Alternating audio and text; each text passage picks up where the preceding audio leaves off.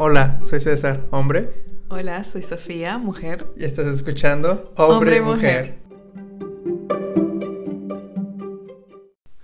Hola, bienvenidos a otro episodio de Hombre y Mujer, un podcast para conocer el mundo desde la mirada de un hombre y, desde la mirada de una mujer. El día de hoy vamos a tener un tema interesante, como todos los episodios, obviamente, pero hoy está un poquito más intenso. Vamos a hablar sobre el dolor. Cómo vive el dolor un hombre y cómo lo vive una mujer. Así es. Eh, y para comenzar, me gustaría ceder el lugar a Sofía. Ok. Bueno, cuando hablamos sobre este tema, eh, nos dimos cuenta de que había que definir y separar los distintos tipos de dolor, porque quizás para la mirada de César como hombre le parece que llevan cierto tipos de dolor de mejor manera eh, y las mujeres ciertos otros tipos de dolor de otra forma, ¿no? Y, y, bueno, está el dolor físico, el dolor emocional, eh, incluso me atrevería a incluir dolores más del alma o dolores más existenciales. Pero no sé si sea necesario entrar allí tan pronto, mejor nos esperamos. Empecemos con los primeros, ¿no? Empecemos con el dolor físico y emocional. Dolor físico, yo creo que los hombres somos mm, buenos para ciertos dolores físicos. Como por ejemplo, traumas traumas físicos. Eh, no sé, estamos jugando fútbol y me eh, fracturé el tobillo o me lesioné, me hice un esguince. Creo que ese tipo de dolores son más llevaderos para los hombres. No estoy diciendo, bueno, quiero hacer un gran paréntesis aquí, estamos hablando de algo tal vez muy subjetivo, no podemos generalizar de nuevo, como lo menciono en todos los capítulos. Sin embargo, Creo que hay un estereotipo del hombre fuerte y tiene su razón de ser. Entonces, sí, sí siento que para nosotros como hombres es más fácil trabajar con esos dolores, es más fácil sobrellevarlos. Regresando al mismo ejemplo, no sé, estamos jugando y alguien se lesiona y, bueno, es, ni modo, eh, me paro y le sigo y después voy al doctor o, nunca voy, no sé.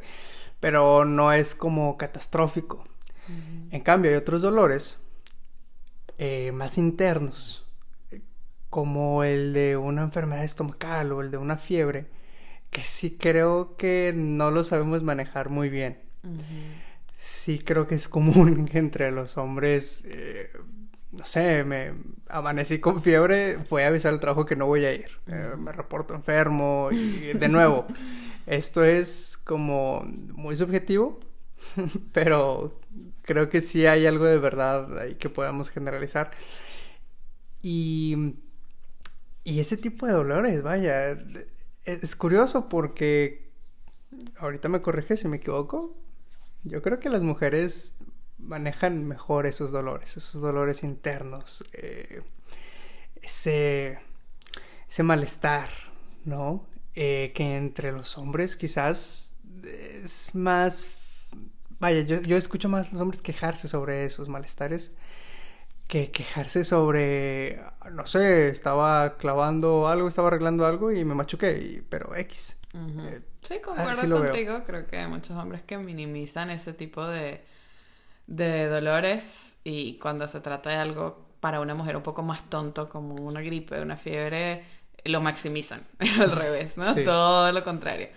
Y, creo que tiene que ver con, la historia genética de, de los hombres y, las mujeres, o sea, creo que las, mujeres al final estamos acostumbradas a em, pasar por un dolor fuerte todos los meses, que es interno, que nadie ve, y por lo mismo se minimiza y no hay un permiso de trabajo válido para los días que te viene la regla. Em, también somos las encargadas de dar a luz, de pasar por un embarazo, que también es súper complicado, doloroso, vomitas. Y tienes que lidiar con eso, tienes que, por la historia nos ha tocado seguir haciendo cosas a pesar de eso. Y yo creo que en un mundo más justo en el futuro se va a tomar en cuenta eso y las mujeres nos vamos a permitir descansar, nos vamos a permitir darnos pausa y darle lugar a, ese dolor y no simplemente seguir adelante porque se nos enseñó que X, o sea, te duele, te estás muriendo ahí de los cólicos y no, o sea, ve y ponte un Tampax y sigue trabajando.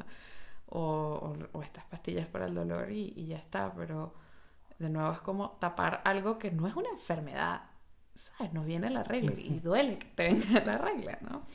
Entonces, por el lado físico, como que detectamos eso, pero si a una mujer, por ejemplo, se le fractura una pierna, rapidito iría al doctor a ver qué pasa, que le pongan un yeso.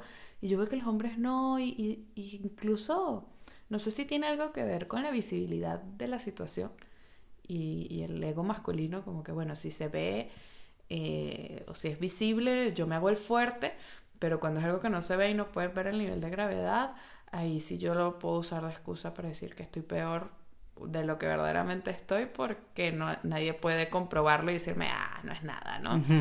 No sé si tenga algo que ver con eso. Puede ser, sí. Sí, eh, ahí va mi hipótesis. Cuando eres niño y te caes o te raspas y quieres llorar, tu papá te dice, no llores, llorar es de niñas. Y te aguantas el dolor. Claro. Pero si te enfermas de fiebre, viene la mamá y te ah. cuida y te apapacha. Entonces, como, ah, estoy malito, y mamá me está cuidando. todo tiene sentido. Esa es mi hipótesis.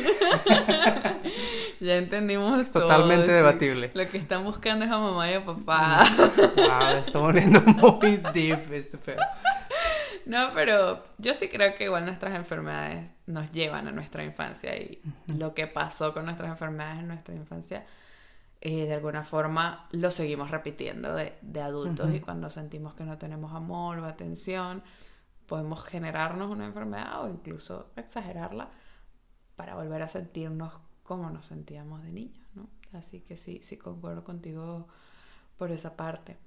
Y también conversamos de, los dolores emocionales. Eh, un dolor muy popular una ruptura amorosa, ¿no? La primera vez que me rompieron el corazón.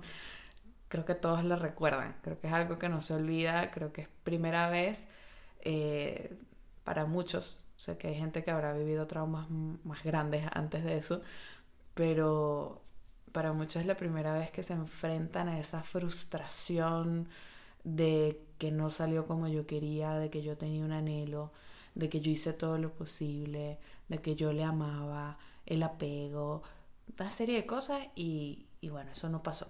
O esa persona no le gusté, o me rechazó, o prefirió al otro chico del salón, lo que sea. Pero creo que está marcado en todos nosotros como un dolor emocional que se recuerda y, y que trasciende. ¿Cómo crees tú que viven los hombres ese dolor de la ruptura, sobre todo en la primera? Depende de la edad, ¿no? O sea, depende mucho de a, qué parte de tu vida, en qué parte de tu vida tuviste esa ruptura, ese despecho. Eh, a qué edad te rompieron el corazón. Y bueno, creo que es muy común que te rompan el corazón en, desde la primaria o secundaria, o cuando estás entrando a tu adolescencia. Y se vive tal vez diferente.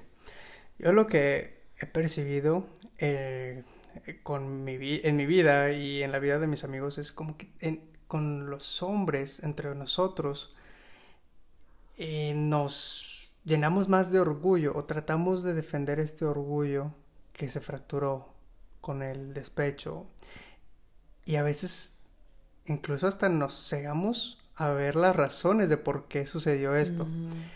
Pongo un ejemplo, no sé, estaba quedando con esta chica y eh, llegamos a andar, estuvimos saliendo seis meses y, de pronto pues ya se, se, volvió una perra. Y se fijó en el otro chico de dos años más mayor que yo y ahora está saliendo con él, entonces todas las mujeres son así, todas las mujeres son unas... Eh, desgraciadas. Sí, desgraciadas, que se van por el, el que parece más hombre, el mayor, el más grande, el más apto y te cierras. quizás hubo otros factores, quizás. Sí, o, saque el aprendizaje y sigue adelante, ¿no? Pero, ajá, sí estoy de acuerdo en que hay como este, esta amargura, cambia esta forma de ver al otro género, cambia cómo te vas a comportar en la siguiente relación, cambia cómo te vas a comportar ahora frente a las mujeres, ¿sabes? El eh, concepto que tienes ahora de las sí, mujeres. Sí, yo estoy convencido de que detrás de un gran patán hubo una ruptura sí, muy yo también, Yo también tengo esa teoría muy fuerte. Yo decía, ver, no puede ser algo genético que los hombres tengan este estereotipo del patán. Y, tengo amigos que, encajan perfecto allí, que son este típico don Juan que anda de picaflor, una por aquí, otra por allá, le pone el cuerno, le habla con diez... Y me di a la tarea una vez como de hablar y, ver, o sea, ¿qué pasa? ¿Te caen mal las mujeres, las o no quieres vivir algo lindo? O, o por qué no tener una relación quizás casual, pero con responsabilidad afectiva? Algunos me decían que las mujeres no tenían la capacidad de aceptar tener una relación casual, que tenías que enamorarlas para que aceptaran. Eh, otros me decían que era más divertido así. Pero con los que tenía más confianza, amigos más cercanos, y llegamos a hablar de esas rupturas, de esa primera ruptura donde una mujer les rompió el corazón y, o más bien, a ellos se les rompió el corazón por lo que sea que haya pasado con esa mujer y a partir de allí no volvieron a tener una novia, no volvieron a comprometerse, las mujeres pasaron a ser material de desecho para usarlas para el sexo. Y yo decía, men, entonces los hombres de pana tienen una dificultad grave para superar las rupturas amorosas porque no puede ser que que tú ves las historias de los hombres y normalmente está esta primera novia que le rompió el corazón y ya después un periodo de soltería hasta que se casa. o sea, hasta que conoce una tipa y dice, bueno, sí, ya esta es la buena. Pero les cuesta como seguir manteniendo relaciones afectivas sanas, aunque hayas pasado por un dolor emocional tan fuerte y que eso no contamine todo tu concepto de todo y te vayas a ese extremo. Sí, Ahí va mi hipótesis. Voy a soltar mi hipótesis. Ok, vamos con Y es muy subjetiva. Es muy subjetiva porque me identifico mucho con la historia que acabas de contar. O sea, mi caso hace match como en un 90%. contexto. Eh, en mis... Cuando tenía como 18 empecé con mi primera novia, duramos tres años y, luego pues ya cortábamos, ¿no? Ahí viene toda esta etapa de sufrimiento, despecho las mujeres y que fallé y todo. Y yo recuerdo que trataba como de, de salir adelante mmm, como alimentando mi orgullo varonil, mi orgullo de hombre, ¿no? Y yo soy hombre y, trataba como de buscar, ok, ¿qué, ¿en qué fallé como hombre en esa relación? ¿Cómo no fui suficiente que ahora lo voy a sustituir y lo, lo voy a recompensar y todas van a ver que sí soy un hombre suficiente. Al punto en que se van a enamorar. Y, ahora las mujeres se vuelven como un reto. ¿No? mostrarle a... esa ex que se equivocó en dejarte ir. Porque mira, ahora tengo estas tres que están interesadas. Ahora voy de fiesta en fiesta. Sí, exacto, me la llevo bien, mira, aquí coqueteo con esta chica, eh, ya vi que puede haber algo, me paso con la siguiente y como eh, confirmarme que estoy bien como hombre, que sí soy un buen partido. Ajá. ¿Por qué creo que pasa esto? Porque creo que somos muy malos hablando de emociones y hablando de, sentimientos, hablando a nivel... Es que esa es otra capa que no dominamos, esa es otra parte que no, no se nos instruyó cómo manejar. Eh, yo no puedo ir con mis amigos y decir, es que sabes que, mira, emocionalmente me siento como deshecho, ¿sabes? Como mi autoestima está muy baja.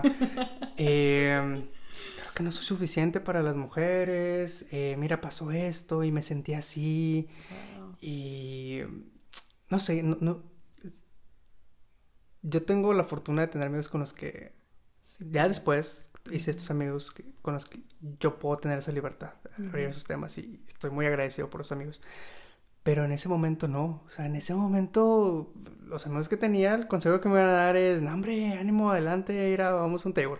Eso, ¿no? O sea, que, que fuerte esas recomendaciones o formas de afrontar el dolor que tienes de hombre a hombre.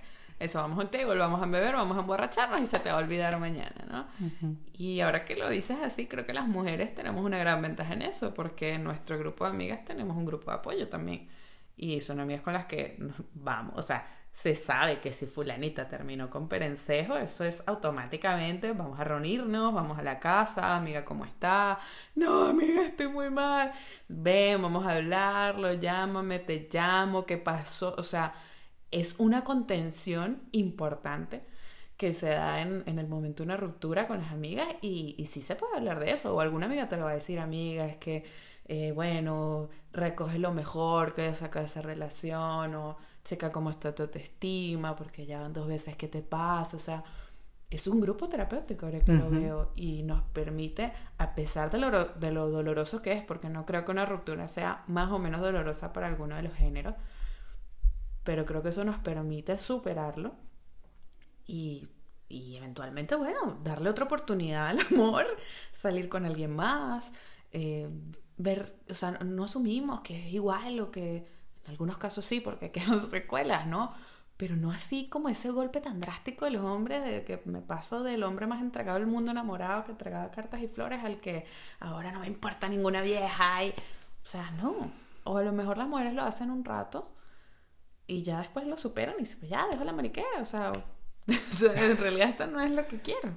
Sí, eh, ahora que lo mencionas, sí, tienes un buen punto. O sea, las mujeres lo, lo trabajan, lo tratan como un grupo terapéutico. Ahora que ya estamos abriendo eh, viejas bebidas, eh, bebés. ¿Quieres beber? yo creo que sí, mi inconsciente. Vamos a un table. No, ahora que estamos abriendo viejas heridas, procesos que quizás lleve a terapia la próxima sesión. No, eh, recuerdo que cuando pasé por esta ruptura, eh, sí estaba muy triste, estaba, creo que sí, deprimido. Y, y los amigos fueron así como sí, qué triste, pero ánimo, se te va a pasar. Y también la gente grande, o sea, los adultos, mis tíos, gente, hombre, no se agüite, échale ganas. Y a lo mejor ellos, creen que eso es apoyo emocional. Eso es, eso es el apoyo emocional que recibes de, entre hombres, ¿no? Y, y, claro, o sea, no es lo mismo. Sí, quizás sí salí adelante, pero no no, no trabajé esa, esa ruptura, ese dolor emocional como que traté de encubrirlo, ¿sabes? Pero no ver, a ver, llegar a, fondo, racion, eh, pensar sobre eso, em, meditar sobre lo que pasó, cómo, por qué te sientes así, eh, qué te hizo sentir eh, este dolor. No, es como, no hombre, no pasa nada, sigue adelante, hay más mujeres y no te agüites y va, a salir adelante y va a pasar. Y, que, no es que sea mentira, pero ese momento no te ayuda para nada que te digan eso. en ese momento necesitas. Y algo muy lindo de las amigas y de la sororidad femenina es que te dicen lo que necesitas escuchar en ese momento. Sí, es un hijo de puta estúpido. sí, amiga, claro. Y es catártico, o sea, es catártico que en ese momento nadie te diga cómo deberías sentirte o que ya lo vas a... Sí, obviamente yo sé que voy a salir adelante, yo sé que hay más peces en el mar, yo sé que es pasar... Yo todo esto lo sé, pero no va a impedir que me sienta mal y que ahorita lo quiera matar a coñazos. No lo va a impedir. Entonces, qué lindo también cuando una mujer o un hombre, ojalá en algún momento lleguemos hasta ese, punto, hasta ese punto, te acompaña en ese momento, no diciéndote qué es lo que tienes que hacer, cómo te deberías sentir, sino diciendo estoy aquí en este momento para ti, para darte ese apoyo emocional de la forma en la que tú lo necesites, porque ayudaría a que ese proceso emocional se dé más rápido y salgas de allí más rápido. O sea, qué lindo sería escuchar a un hombre diciendo, oye, Juanito terminó con la novia, vamos a visitarlos, hay que estar pendiente de él, lo llamaste, no, sí, yo lo llamé, lloró conmigo un rato, no, sí, yo creo que deberíamos ir a ver una película con él. En ese momento quizás no quiere beber, quiere llorar. Entonces, imagina un mundo en el que eso pueda pasar algún día. Sería bueno, sería bueno, honestamente lo veo muy complicado, eh, pero se tiene que trabajar para eso. Eh, yo recuerdo que, los amigos, tenía un amigo en, la, en, el liceo, como le dicen en Venezuela y en preparatoria en México, que era muy dramático, eh, muy, eh, ¿cómo se fatalista. Eh, le gustaba una chica de, de, la preparatoria que, pues, no le decía que sí, pero no le decía que no. O sea, era amable con él, no le quería decir, aléjate, ya deja de acosarme. Era amable, pero él sabía que no era correspondido y se la pasaba llorando, o sea, se la pasaba con nosotros cada vez que nos juntábamos ay, es que ¿por qué? No, y me duele, y es el amor de mi vida que ya se me fue y ya no tiene sentido vivir. Y era así siempre. Y yo me recuerdo en ese momento como fastidiado, ¿sabes? Como, vergas, no, es, no es para tanto. O sea, sí, duele, pero no es para tanto. Entonces, todo lo hemos pensado alguna vez también con una amiga, como, ok, o sea, ahorita lo ves así, sabemos que no es así, pero de pensarlo, sentirlo, a decírselo, creo que hay como una diferencia. ¿Cómo crees que deberíamos de apoyar? O sea, hay consejo para los hombres. ¿Cómo crees que nos deberíamos de apoyar si un amigo pasa por este dolor emocional fuerte? Eh, ¿Qué le podríamos decir? O sea, que no suene falso y que le pueda ayudar.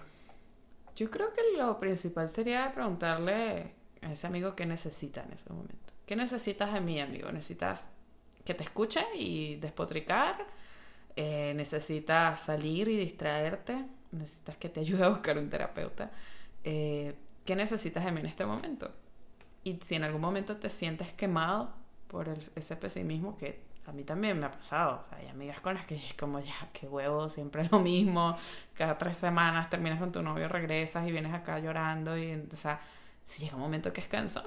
Y también es válido decirlo, o sea, como, oye, va a tomar un espacio porque, verdad, siento que ya tu proceso me está contagiando a mí, en el mío, o, me está afectando también a mí y, creo que... Yo he tenido pacientes que me han llegado a consulta porque algún amigo les ha dicho eso. Me han dicho, eh, he llevado esto con mis amigos, hablándole y tal, pero ya los estoy cansando. Y ahí es donde se dan cuenta de que tu amigo no puede ser tu terapeuta de cabecera, o sea, puede ser alguien con quien te desahogas, con quien te ayude en ese momento, pero no lo vas a agarrar todos los días para echarle todo lo que sientes, ¿no? Entonces también puede ser saludable en algún punto decirle, creo que ya estás en, en, en un punto en el que requieres otro tipo de ayuda y alguien que te pueda escuchar y que sea un profesional y que te pueda orientar en este proceso, porque lo que yo te puedo dar como amigo es hasta aquí, porque si no ya me empieza a afectar a mí. Sí. Y bueno, vamos a, cerrar con, los dolores espirituales. a ver, Que yo, yo en realidad lo veo como eh, esas etapas existencialistas o depresivas que llegamos a tener en algún mm. momento, en el cual perdemos el sentido de vida, eh, nos cuestionamos quizás valores muy intrínsecos en nosotros, ideologías muy intrínsecas en nosotros, tenemos crisis de la mediana edad o de llegar a la adultez de no saber quién somos. O sea, creo que todos en algún momento llegamos a, a ese dolor también espiritual en el que dices, ¿para qué existo? Porque estoy vivo. ¿Y a dónde voy? Preguntas filosóficas. Y em, no sé qué diferencia haya exactamente, pero ¿tú crees que, que los hombres llegan a tener estas dudas en, en sí mismos? Si las tienen, ¿crees que las manifiestan?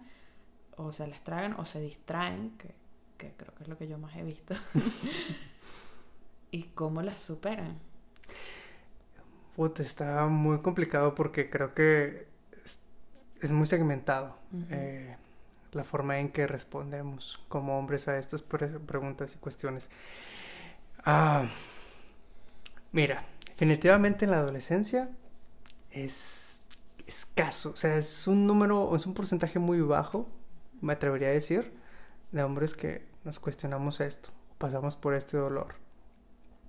Y casi siempre es como el, raro de, del grupo, es el raro del, del, liceo, es el raro de la facultad, porque la adolescencia es para disfrutar, es para ir a fiesta, es para salir. Te estás preocupándote por eso. Claro, pero llegan los 25, ya vas entrando a los 30 y, y sí, que ¿a dónde voy? No tengo nada. No, no, no, tengo, vivo con mis papás. aún. Sí. Con mis eh, papás, sigo saliendo con una tipa distinta cada fin de semana, tengo un trabajo inestable. Ahora, em, no sé, yo estoy pasando esa etapa. No, no me atrevería a decir, ah, pero ya más adulto ya nos cuestionamos eso. no.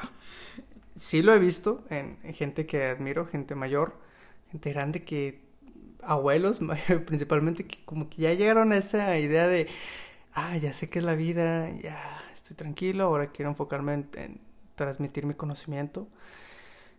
Entonces, para responder a tu pregunta,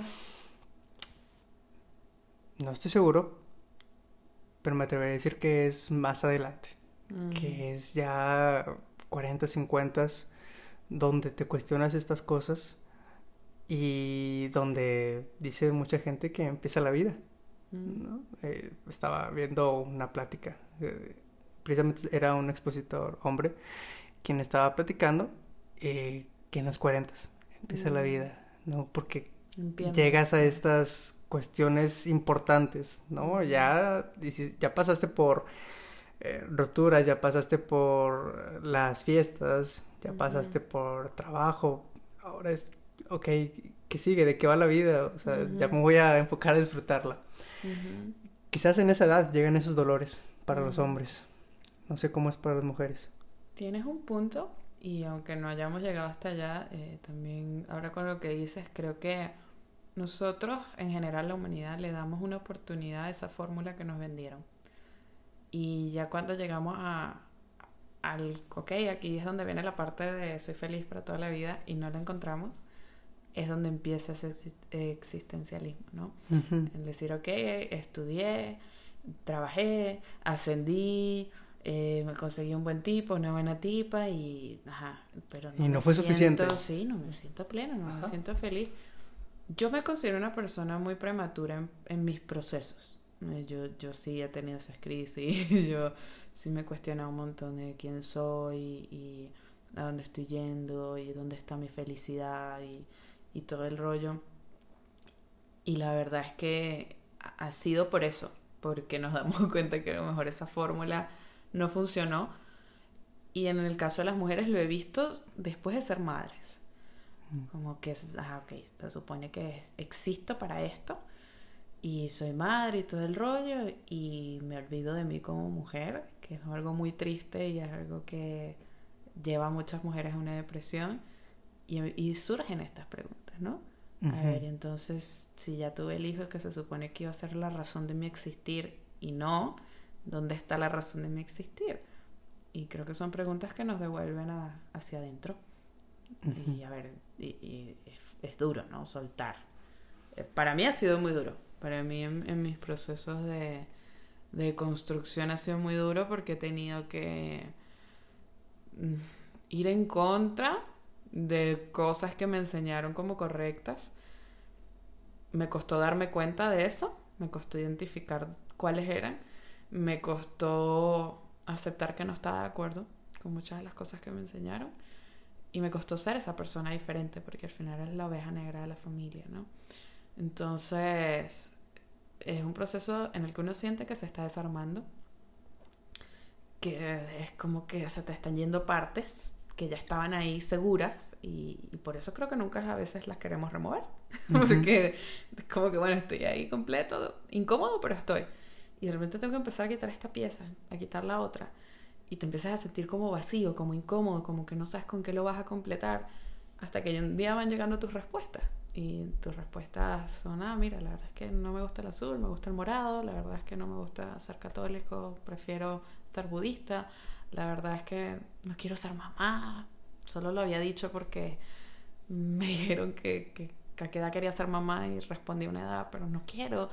Eh, empiezas a, a responderte preguntas que nunca te habías hecho y que nadie te hace, quizás. y, y entender quién eres. Y es válido también que eso cambie con el tiempo. Que la, creo que la respuesta no es quién soy, sino quién voy siendo. Bueno, hoy voy siendo esta persona. Y cada vez soy más fiel a quien yo soy que a quien me dijeron que yo era. Y por eso creo que se llega a ese punto que tú dices de que, bueno, ahí empiezo a vivir. Porque empiezo a vivir mi vida. No la vida que me dijeron que tenía que vivir. Wow, empezamos hablando sobre dolores terminamos hablando sobre existencialismo. Yo creo que vale la pena hacer un capítulo sobre eso. Ok, lo podemos hacer. Sí. ¿Qué dice el público? Em, bueno. una, pregunta final que me ah, gustaría hacer es, ¿qué sientes tú que es lo que más le duele a los hombres a nivel emocional o existencial, no físico? Hasta ahí, ahí va la pregunta. ¿Qué es lo que más les duele? Em, hablando como mexicano, entendiendo el contexto, ¿no? De la masculinidad en, México, yo diría que el orgullo, duele mucho cuando, cuando se ataca el orgullo, como que el orgullo de ser hombre, o mejor dicho, la identidad de ser hombre,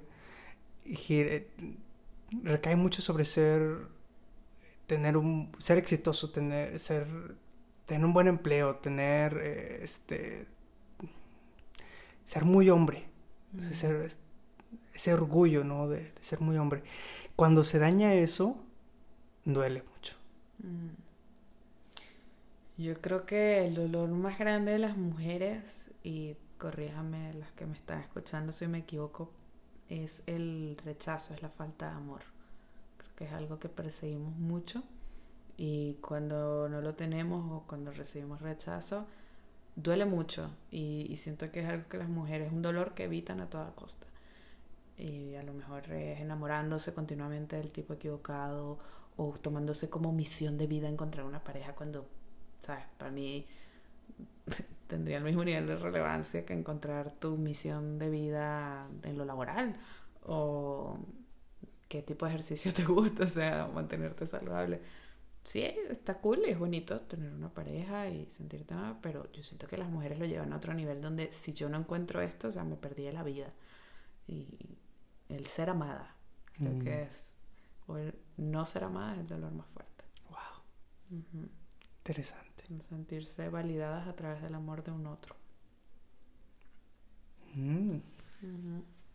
Yo creo que muchos hombres están conscientes de eso y toman ventaja. con eso, total. Concuerdo. Wow. Buen capítulo, oye. Buen capítulo. no sé ni cuánto llevamos. 30 minutos. Ah, ¿Te gustaría cerrar con algo? bueno, conclusiones, como siempre hacemos. Eh, me gustó mucho conocer el, el por qué los hombres han aprendido a afrontar así el dolor y que su mecanismo de defensa sea cagarla o andar por ahí dando tumbos por la vida y no tomándose nada en serio, sobre todo las emociones de, de alguien más, porque no han tenido tampoco un espacio seguro donde expresarlo y decir está bien, es válido que te sientas así, va a pasar, pero mientras llora, aquí tienes un hombro. Me gustó mucho conocer esa perspectiva y agradecer, me ayudó a agradecer el, tener esta tribu de mujeres que sí me permite eso y en mi caso mis amigas y amigos también que, que me han prestado ese apoyo han sido un salvavidas en mi vida. Entonces yo sí creo que es algo necesario y que los hombres deberían cultivar. Estoy, estoy de acuerdo. Mi conclusión, em, amigo hombre, te aconsejo mucho buscar esas amistades que, te ayudan en esos momentos difíciles.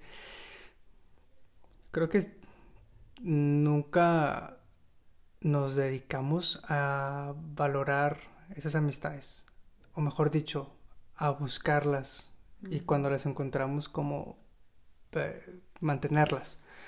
Em, pero recientemente me he dado cuenta que es muy, muy importante es muy útil. Esos, esos amigos que no te van a juzgar si estás llorando, que no te van a decir, no, pues se te va a pasar, o vente, vámonos a una peda y ya con eso se te olvida, sino que van a hablar, ¿no? Contigo, te van a preguntar por qué sientes esto, eh, cómo crees que estarías mejor, mm. que se involucren más con tus emociones. Es muy valioso eso. Entonces, eh, pues eso, búscate amigos que, te puedan apoyar con eso. Y, y si te identificas como un patán, hay salvación. hay vida después de la paternidad. Hay vida después, sí. Yo estaba tal vez no full patán, pero creo que estaba coqueteando con ese camino. Y, y pues bueno, eh, al final encontré una maravillosa mujer que, que me ayudó a, cambiar ese camino que llevaba, pero no todo está perdido. Eh, me gustaría además decir, mencionar, ya estamos cerrando, que pues si ya nos escuchaste hasta aquí, déjanos un comentario. Mira, en la descripción de todos los episodios, si nos estás escuchando por Spotify, viene un enlace a una página que es anchor.fm, diagonal hombre mujer, todo en minúscula pegado, donde puedes dejar un audio de voz como en WhatsApp. Y bueno, próximamente estaremos abriendo una página de Instagram también. después les decimos cuál es para que les podemos dejar una pregunta para que nos manden en la Ah, vale, me, me, agrada esa dinámica. ¿Qué tal si nos cuentan hombres y mujeres a ustedes qué es lo que más les ha dolido? Sí, creo que puede ser algo que nos nutriría esta perspectiva que estamos tratando de construir juntos. Y en el próximo episodio podemos empezar como tomando esos, esos, comentarios. ¿Vale? Me agrada. Ok. bueno, pues nos vemos a la próxima. Sí, y recuerden que este podcast lo hacemos desde la perspectiva de un hombre y una mujer, no para juzgar, sino para buscar comprendernos. Chao, chao. Los queremos mucho. Bye.